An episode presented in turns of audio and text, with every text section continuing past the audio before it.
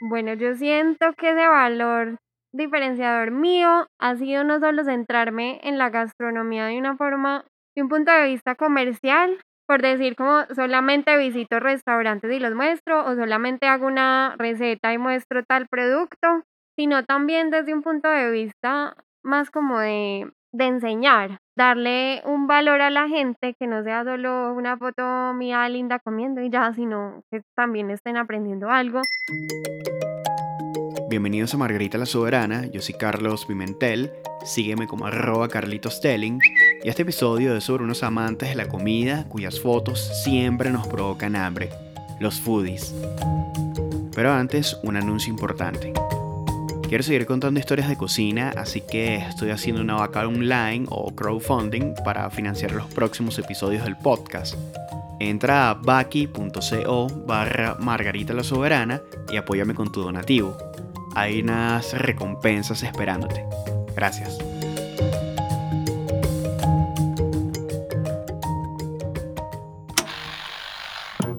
Lo primero que tenga que hacer es dorar aceite o manteca, más o menos. Hoy vamos a hacer algo especial para las personas que no comen carne. I write, I travel, soy parte de una generación que creció viendo canales de TV con programas de cocina 24/7, conducidos por cocineros que se volvieron superestrellas.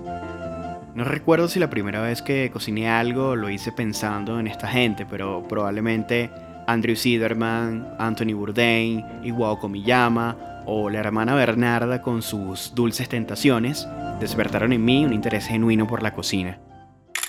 También hago parte de los que le toman fotos a la comida y luego las comparten en Instagram, pero eso no me hace foodie, gastrónomo ni sibarita, aunque me gusta todo lo relacionado a la cocina. A nuestra sociedad le interesa encontrar y comer cosas nuevas porque estamos sedientos de experiencias, y esto es algo que los foodies han sabido capitalizar. Parece mentira, pero en los niveles más altos de la gastronomía mundial, la palabra foodie incomoda y predispone.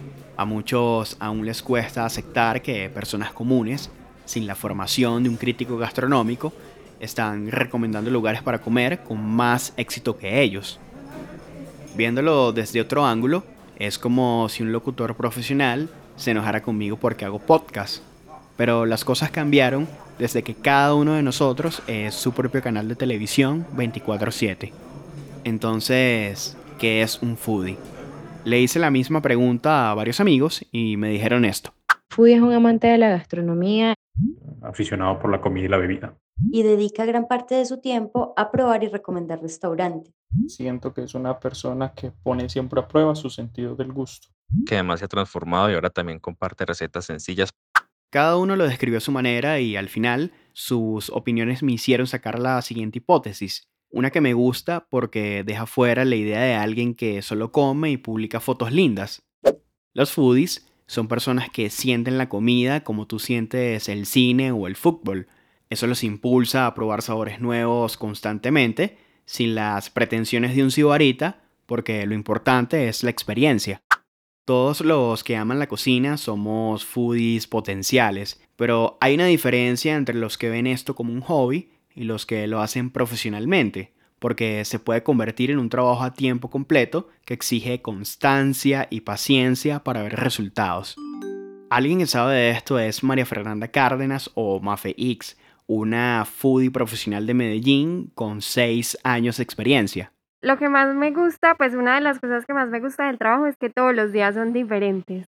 Entonces, eh, pues como para hacer un día normal más o menos, me levanto, hago ejercicio porque obviamente el trabajo lo, lo implica, adicional pues como el tema de salud.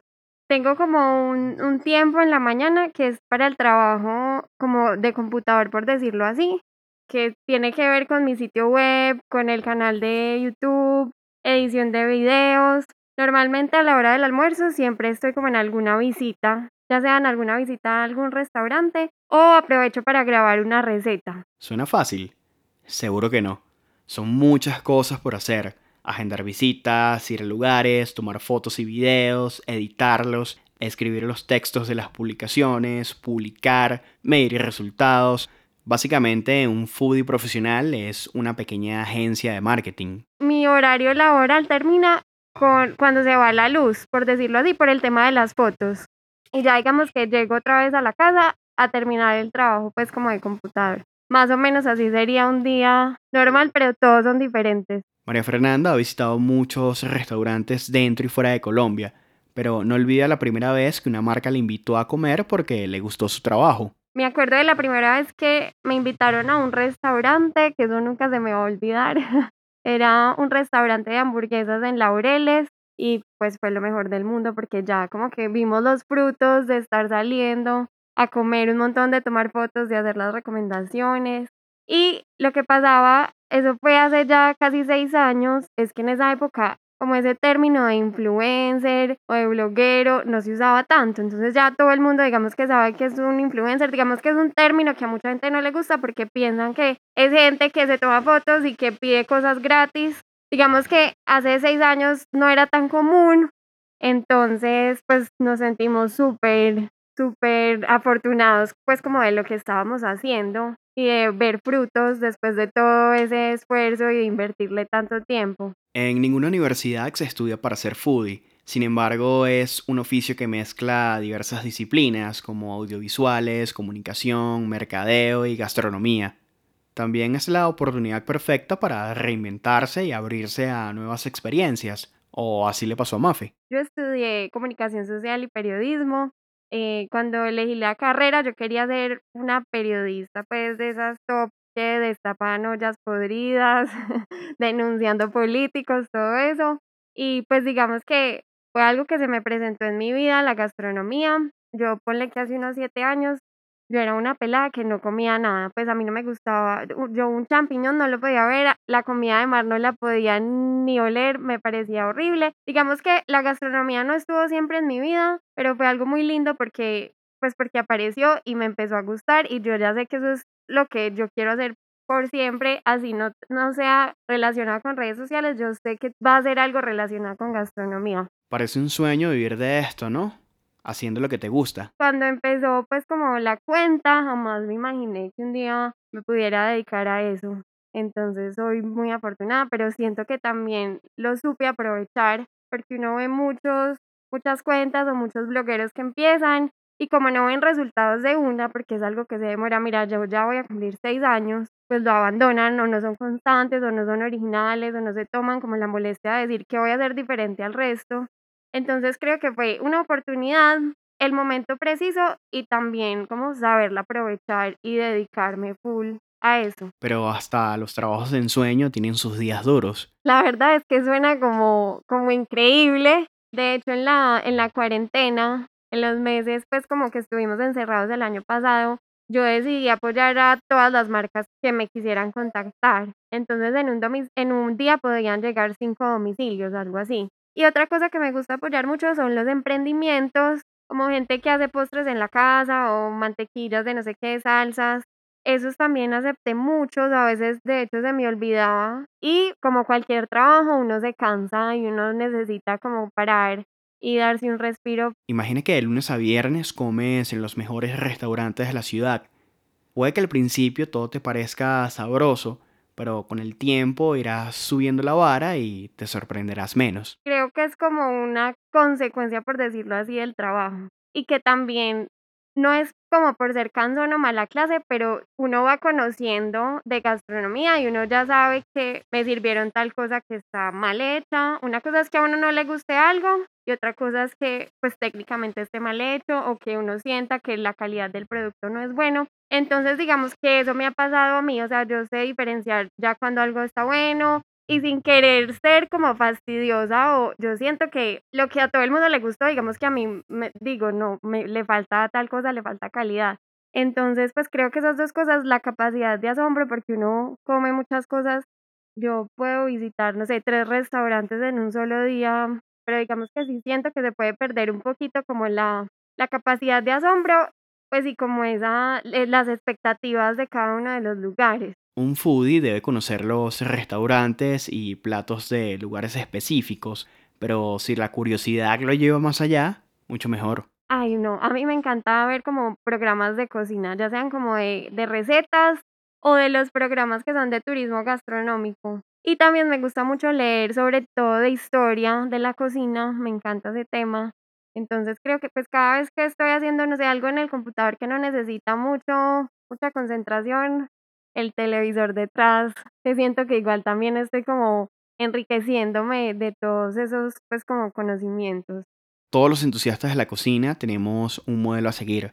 Verónica Sumalacarregui es el de Mafe X. Ella tiene un programa, de hecho, de, de hecho tiene varios programas, uno de ellos se llama Me voy a comer el mundo, pero me gusta mucho el enfoque de ella porque no es solo como la comida, sino que habla de antropología, de historia, no se va solo al restaurante con estrellas Michelin, sino que se entra a la casa de alguien súper local a que le muestren, digamos que cómo es la comida eh, pues del día a día, que es muy diferente a, a, lo que se serviría en un restaurante. La mayor parte del trabajo de un foodie se hace en la calle, pero en tiempos de coronavirus y con una industria gastronómica herida, toca ser recursivo para seguir creando contenido. Pero de ahí salió algo muy bacano que le agradezco muchísimo a la cuarentena y fue empezar a hacer mis recetas. Hoy les enseño cómo hacer baos, unos panes al vapor tradicionales de Asia, son más fáciles de hacer de lo que parecen. Enyucado tradicional colombiano con la receta de mi abuela. Ñoquis de plátano maduro en salsa de queso azul. Esto es un plato de restaurante, se los recomiendo muchísimo y son muy fáciles de hacer. A mí me gusta mucho cocinar, no siempre, desde que me empezó a gustar pues como la gastronomía. Me encanta cocinar pero después de visitar tantos restaurantes, yo llegaba a mi casa y yo ya no quería ver comida, nada. Eh, entonces, digamos que esa, ese estar en la casa también se prestó para empezar a hacer recetas y la acogida fue buenísima. Abrió camino pues como a otros clientes que son marcas ya más grandes con productos de supermercado, pues que quieren que uno muestre sus productos en las recetas. Entonces digamos que por ese lado fue muy bueno. Entonces ahí se abrió como otro contenido que me encanta. Y creo que a las recetas le debo el aumento de seguidores, que ha sido impresionante. En estos días estaba viendo, en más o menos en julio del año pasado, tenía 80 mil seguidores y ya son 120 mil. Y eso obviamente expande eh, pues como el horizonte porque no es solo gente de Medellín, sino que es gente que quiera aprender a cocinar. Los foodies no tienen superpoderes, pero saben cómo ganarse la confianza de sus seguidores. Incluso es muy probable que una recomendación de alguno te haya hecho elegir un producto o restaurante sobre otro. No es un trabajo que salve vidas, por decirlo así. Pero yo creo que no todo el mundo puede salvar vidas o no todo el mundo puede cambiar el mundo. Pero dentro de lo que yo hago, pues le puedo ayudar a cambiar el mundo a una o a dos personas o a diez o a veinte. Siento que mi trabajo es importante porque da a conocer propuestas muy chéveres que de pronto sin la exposición en redes sociales la gente no conocería tan fácilmente. Dos semanas antes de conversar con María Fernanda, una clienta le envió este audio. Eh, bueno, te cuento que nos ha ido súper bien más, o sea, realmente soy mil veces más que agradecida contigo con lo que has hecho. Diciembre iba iba regular, para nadie es extraño con todo esto de la pandemia, pues que nos bajaron a todos en general las ventas y diciembre iba pues normal. Sí, es cierto, los foodies no salvan vidas como los médicos, pero sin ser brujos, cambian la suerte de un restaurante. Para mí, eso es lo más importante de este peculiar trabajo. Mafe, esta última semana, o sea, no te alcanzas a imaginar, o sea, hemos tenido fila, nos ha tocado cerrar porque se nos ha acabado la producción, nos ha tocado cerrar más temprano, nos ha tocado cerrar en la hora de almuerzo, hay gente que llama y reserva, entonces les hacemos reserva, los de las filas se ponen bravos porque entran los de las reservas, o sea, una cosa de locos que también ha sido chévere porque nos ha cuestionado mucho para mejorar. Entonces ese tipo de cosas, esa es como la verdadera recompensa pues del trabajo, poder ayudar a la gente y poder apoyar propuestas que en verdad son muy buenas.